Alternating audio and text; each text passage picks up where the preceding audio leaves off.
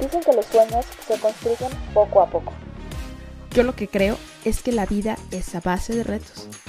Bienvenido y bienvenida a Más allá del reto, el podcast donde juntos inspiraremos comunicando. Con temas de liderazgo, emprendimiento, comunicación, entrevistas y muchísimo más. Acompáñame a demostrar que cuando se es todo terreno, los caminos siempre sobran. Comenzamos. Pues amigos, bienvenidos a un episodio más de su podcast Más allá del reto. Yo sé que el día de hoy van a decir, ah caray, esa cara se me hace conocida en muy poco tiempo, otra vez por aquí, espero que se acuerden de su nombre. Pero el día de hoy no venimos a continuar la historia, que sí quieren que continúe la historia hasta los años que está ahorita Juan, con muchísimo gusto la seguimos compartiendo, pero el día de hoy venimos a hablar de algo diferente. Durante esa conversación que ustedes eh, vieron en, el podcast pasado de la historia de Juan, de sus emprendimientos, platicamos de todo lo que ha hecho, de algunas etapas de su vida y hoy venimos a hablar de uno de sus emprendimientos, de sus primeros emprendimientos, porque se acerca una fecha muy, muy importante acá en Guadalajara a nivel nacional e internacional y pues nos tiene que platicar a profundidad sobre nuestros emprendimientos. Así que bienvenido Juan una vez más. Pues gracias, gracias, muchas gracias. De verdad estoy contento de estar aquí contigo y pues con todos nuestros amigos que nos están viendo. Súper, súper. Pues la verdad es que cuando yo conocí a Juan no tenía ni idea de que él se encargaba de esto. Ustedes ya tienen la noción y la idea por haber visto la historia o escuchado la historia de Juan en su podcast, en el podcast Más allá del reto, pero cuando yo lo conocí, mi referencia hacia él era, es parte de la borra del café y hoy me doy cuenta que, bueno, es un abanico de muchísimas cosas y dentro de una de ellas, pues es la parte de la literatura y que es escritor.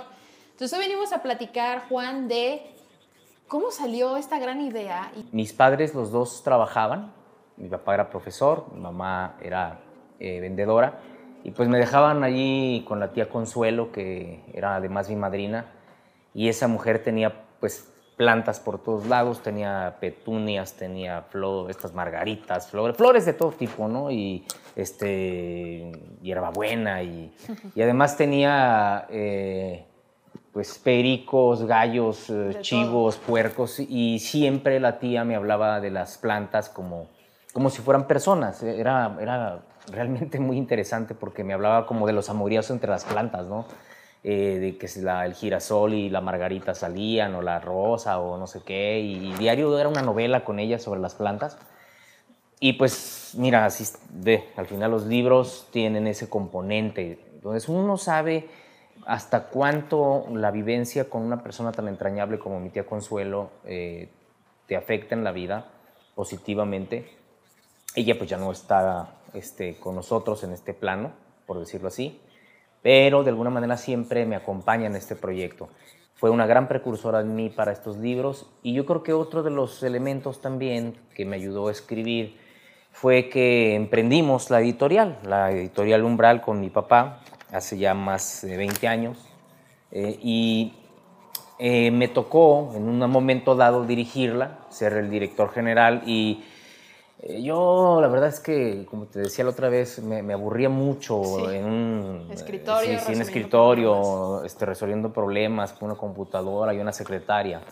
Entonces eh, decía, pues, ¿qué, ¿qué, carajos hago aquí? ¿Qué, qué, qué más, qué, ¿Qué más puedo hacer que me haga divertido esto? ¿no?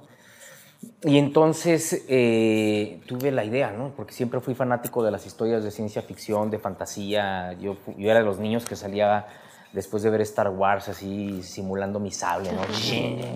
Entonces, de pronto dije, claro, pues si estoy en una editorial, mi editorial, y dicen, ¿no? Si del cielo te caen limones, Haz limonada. Haz limonada y empecé a escribir mis libros. Junté a mis amigos, nos veíamos los jueves, ellos eh, les iba diciendo ideas, rebotábamos, eh, tomábamos cafecito y poco a poco fue cobrando forma este proyecto. Ok, interesante. Entonces, platícanos, leyendas de qué idea de cuántos libros se compone hasta el momento. Mira, hasta el momento de la saga como tal, o sea, de la saga lineal, son eh, ya con el libro que vamos a presentar, van a ser eh, cinco libros. Ok. Sí. Eh, estos libros, eh, pues me ha llevado más de 10 años crearlos, porque es crear todo un universo, darle forma desde las reglas, los personajes, etc. y hay otro librito, que es un libro infantil, que fue una incursión que hicimos, eh, también es parte de Leyendas de Kidea, pero no está dentro de la serie, sino que corre en paralelo la historia de un personaje, la historia de niños.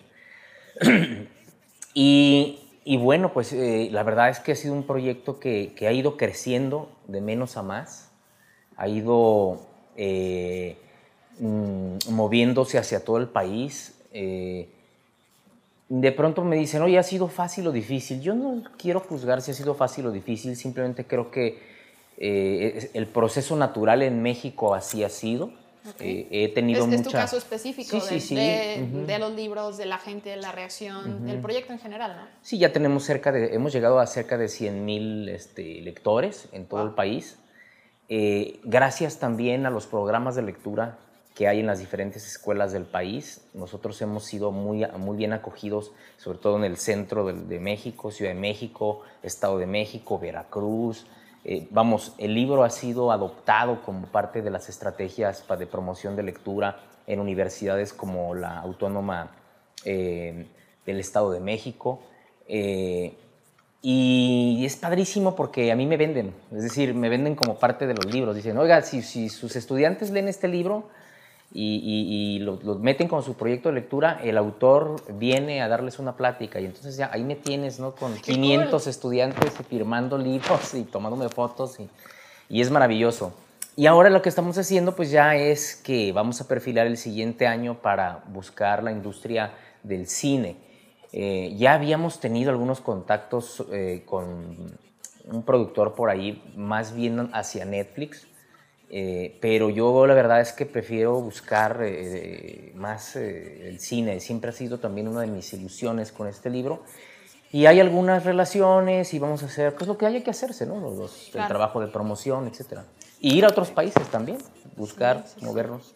Claro, ok, entonces nos platicas que hay cinco tantos, ¿no? De que envuelven toda esta, esta historia, todo esto que estás generando tú. Trátanos de envolver un poquito en qué personajes hay, a lo mejor los más centrales. Claro, claro. Como que nos des un una pequeña introducción para los que no conocen todo esto y que próximamente dicen, ah, vamos a ver, estoy por empezar el año, quiero un nuevo libro, una nueva historia. Platícanos un poquito. Pues sí, claro. E, esta historia es fruto de una búsqueda que yo he tenido desde niño por el sentido de la vida, por las grandes preguntas, quién soy yo, qué, qué es el, qué, es, qué estamos haciendo aquí, qué significa la vida. Y lo que sucede con los personajes es que reflejan esa búsqueda. Ellos viven en un universo en donde, bueno, en un mundo donde hay 12 lunas distintas y estas lunas interactúan con los personajes de una manera muy especial a través de sus rayos. Hay rayos que curan, hay rayos que producen locura, hay rayos que son sanadores, hay rayos de la buena suerte. Entonces eh, eh, es muy rico el mundo de las lunas de Kidea. Pero además eh, los, los principales personajes van viviendo eh, un proceso eh, de descubrimiento personal.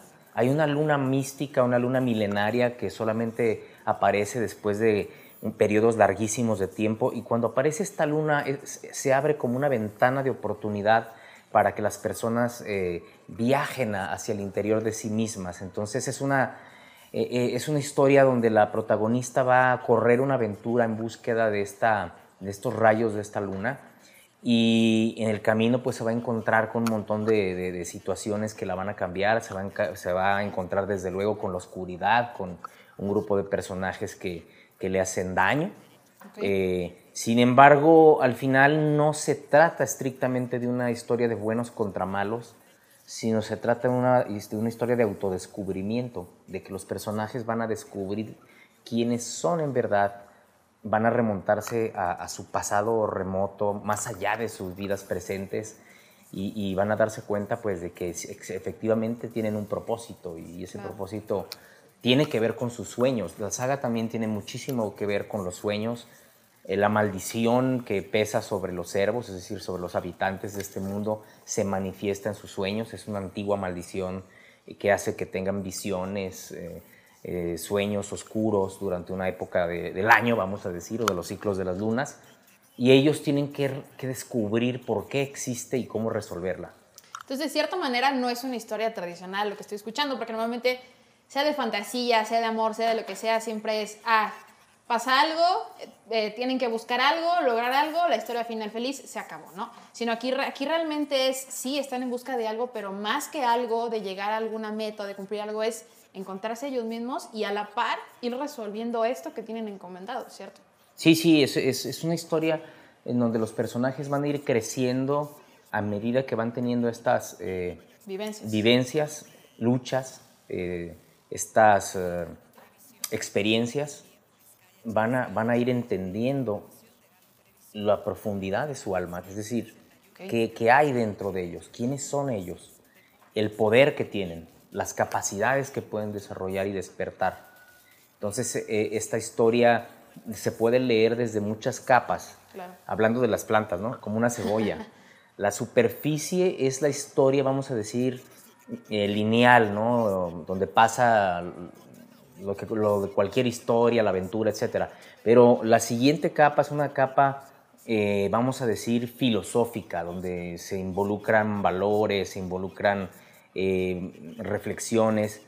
Y hay otra tercera capa todavía más profunda, que es la capa de la conciencia, de la, y muchos le llaman la espiritualidad, vamos a decir. Es una capa que tiene que ver con, con estos procesos profundos de, de despertar. Entonces lo podemos leer en muchas formas estos libros. Ok, entonces digo, aquí mi pregunta va a la siguiente.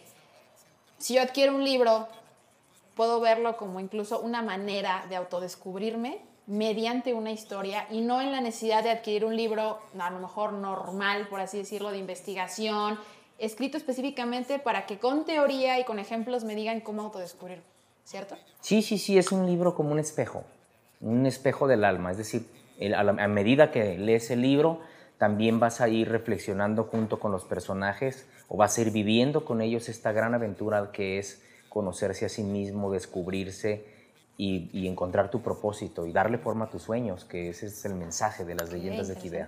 Y, y, supongo que tiene una edad como un poquito más estimada, a lo mejor por el mensaje, digo, me imagino que tu motivo es que llegue a todo mundo, ¿no? Que la mayor cantidad de gente pueda, pueda leer y vivir la historia pero por esta temática, ¿tienes algún enfoque específico? Como pues mira, lo pueden empezar a leer, no sé, ¿qué te gusta? Desde los 13, 14 años hasta... ya hasta... Ya, sí, creo que nunca terminamos de conocernos ni de descubrirnos, pero... Es que es transversal.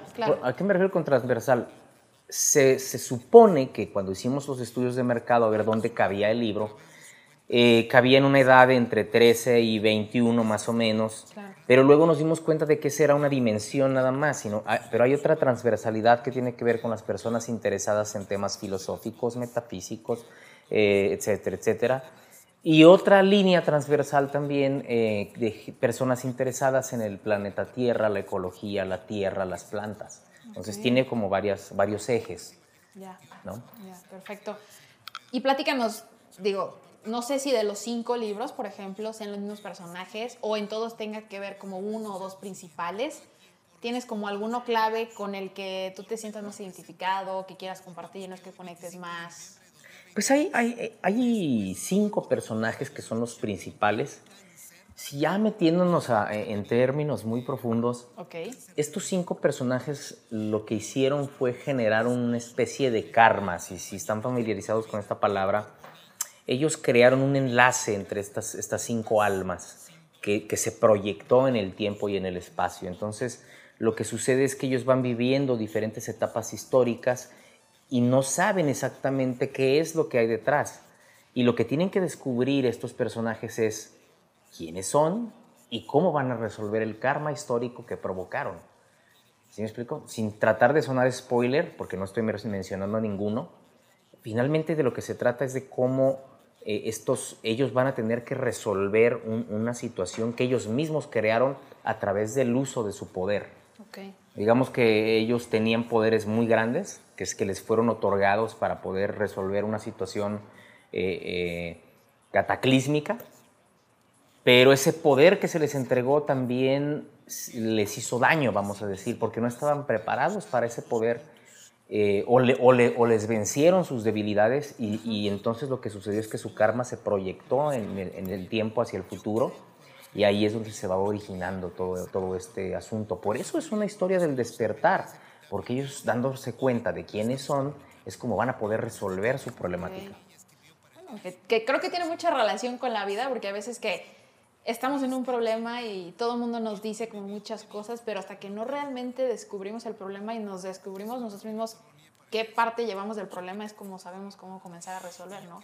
Indudablemente. Y bueno, como dices tú, ¿no? No les voy a decir spoilers, pero eh, este nuevo libro, que es por la razón en la que queremos compartirles este proyecto, que está próximo a salir, platícanos. eh, ¿Es una continuación Sí. de esos cinco libros? ¿Tiene un salto un poquito diferente? Platícanos un poquito. Es la continuación. Mira, eh, estos libros tienen dos líneas del tiempo. Puedes empezar a leerlos por la maldición ancestral y continuar con compasión infinita, o puedes empezar con la leyenda de Edith y luego seguir con bajo las alas del olvido. Eh, estas dos líneas del tiempo al final van a converger, pero son dos etapas históricas. Entonces, el libro que estamos presentando es la tercera parte de esta etapa histórica. ¿sí? Se llama, bajo, en, se llama En la cercanía del noveno destello porque hablando de las lunas, que era lo que yo les comentaba, la luna milenaria más poderosa que hay arrojó nueve rayos en esta tierra y el noveno rayo, el noveno destello, es el más, ah, vamos, creó un portal Órale. ¿sí? Creó un portal para, para el autodescubrimiento. Entonces los personajes van a estar en la cercanía de ese noveno destello y van a experimentar cosas increíbles, cosas que jamás hubieran ni siquiera soñado o imaginado. Por eso se llama así. Y la portada, que luego te la vamos a pasar, es un venado. Porque en, este, en esta novela, el guía es precisamente un venado anís, porque son- son híbridos todos los seres aquí. Y tiene mucho simbolismo el que sea el venado, ¿no? O sea, miren, incluso pues aquí podemos ver, Los venados. el, el venado tiene un poder simbólico muy, muy grande en, en esta saga, porque además esta saga está basada en todo esto, en, en el mundo chamánico, en el mundo de las diferentes tradiciones espirituales, filosóficas de la humanidad. O sea, es una historia que de cierta manera tiene un respaldo ya Claro, también claro. de lo que existe, ¿no? Y de lo que a lo mejor nosotros mismos hemos vivido en estas áreas que tú comentas. Así es, así es. Cuando yo hice esta historia, la hice desde mi búsqueda personal, entonces yo no sabía eh, que me estaba preparando para crear esto. O sea, es decir, cuando menos pensé, yo ya había recorrido un montón de grupos, había leído un montón de libros, este, conocido un montón de, de es- escuelas de, de- de- de este tipo, filosóficas, etcétera, etcétera. Eh, y esto confluyó y, y yo ya tenía el material, las vivencias, el bagaje, digamos, la formación para poder crear esta saga. Ok, interesantísimo. La verdad es que yo lo he visto muy por encima, pero no, no estaba como tan profundizada mi idea de lo que era realmente hasta este momento. Y indudablemente, y que espero que coincidan conmigo, esto sí tiene que pasarse a algo que podamos ver y escuchar y sentir desde los personajes. Porque déjenme decirles que Juan me decía que ya hay fans que seguramente nos están viendo en este episodio que les encantaría tatuarse a los personajes. No, no, no, ya se los tatuaron. Ya se los tatuaron, sí, sí, ¿no? Sí, sí, Bueno, sí, ya tengo varios fans. Espero que varios de ustedes también piensen lo mismo Sí, cuando sí, lean los, los libros, sí. ¿verdad? Claro, ya tengo este, fans que tienen tatuadas eh, muchas, algún personaje o tienen tatuado eh, algún episodio incluso. Es, ya en las redes sociales subo- subimos mucho eso, pero es una chica incluso se tatuó las piernas con unos personajes. es- o sea, se- ya se- es, es algo que es parte de, ¿no? Ya es una, pues una saga realmente importante, que está llegando a un nivel muy, muy importante, ¿no? Sí, e- e- es que eso es. eh, por eso decía que viene de menos a más. Eh, yo creo que este proyecto es el proyecto más importante de mi vida, en, términos eh, de, de, pues de lo que yo vine a hacer este mundo. eh, porque, bueno, pues están las empresas en las que he contribuido a, a formar, a, a- a- pues sí, a, impulsar. Pero verdaderamente si, si me hacen la pregunta, ¿cuál es el propósito de Juan de, de- de estar aquí? Es, eh, co- es compartir este proyecto, porque este proyecto tiene una dimensión muchísimo más amplia. Claro. ¿sí? No es, vuelvo a lo mismo, no es una historia de fantasía cualquiera. Creo que tiene un mensaje muy poderoso y muy eh, ¿cómo podría decir? Que a una interpretación de cada quien, la verdad, ¿no? Porque a lo mejor alguien lo está leyendo y ni siquiera se da cuenta que, que, necesitaba como eso que está leyendo y que se está autodescubriendo y que a lo mejor muchas veces que decimos, es que necesito un libro para X cosa, decimos, Ugh, leerlo no, pero que en esta parte pues te envuelve la historia e indudablemente aprendes algo porque aprendes y te das cuenta de algo. ¿no? Entonces, la verdad es que pues fue un agasajo platicar la verdad, eh, los invitamos a que de verdad se den una vuelta, a que adquieran este nuevo libro de Juan. Eh, va a estar en la FIL, por aquí les dejamos los datos en sus redes sociales, mis redes sociales. Dinos cómo pueden seguir o cómo pueden encontrar Leyendas de Equidea, cómo te pueden encontrar para que pues compren este y todos los demás libros. Pues así, Leyendas de Equidea con Q. Eh, pueden encontrar las redes sociales, Instagram, Facebook, etcétera. Juan Comparán yo tengo mi propia página eh, también. Eh, pueden encontrarme también en las redes, Juan Comparán. Y eh, pues sí, vamos a estar en la fila el día 3 mm, a las 11 de la mañana en el Salón A del área internacional. Ahí, ahí nos vemos, el que guste, pues es bienvenido. Pues ahí está, van a conocer el nuevo libro, van a conocer a Juan, les va a poder firmar el libro también a ustedes. Y pues bueno, la verdad es que yo consideraría que es un libro muy diferente, una saga muy diferente a lo que normalmente estamos acostumbrados a leer, a ver. Y pues qué mejor que ustedes que están escuchando este episodio, viéndolo, se enteren de la primicia de que ahora no solamente lo van a leer, imagínense leerlo y que después sean de los primeros que digan, yo escuché cuando dijeron que iban a sacar una serie, una película y que la estén viendo. Entonces, creo que es una buena oportunidad de que si no eres de Guadalajara, te vengas a la FIL, si vas a venir a la FIL, te des una vuelta para que compres el libro de Juan y pues claramente a la presentación de su libro. Pues Juan, una vez más muchísimas gracias y pues muchísimas pues éxito con este nuevo libro. Gracias, muchas gracias a, ustedes. Pues gracias por acompañarnos, nos vemos en el próximo episodio y no olviden seguirnos en nuestras redes sociales. Hasta pronto.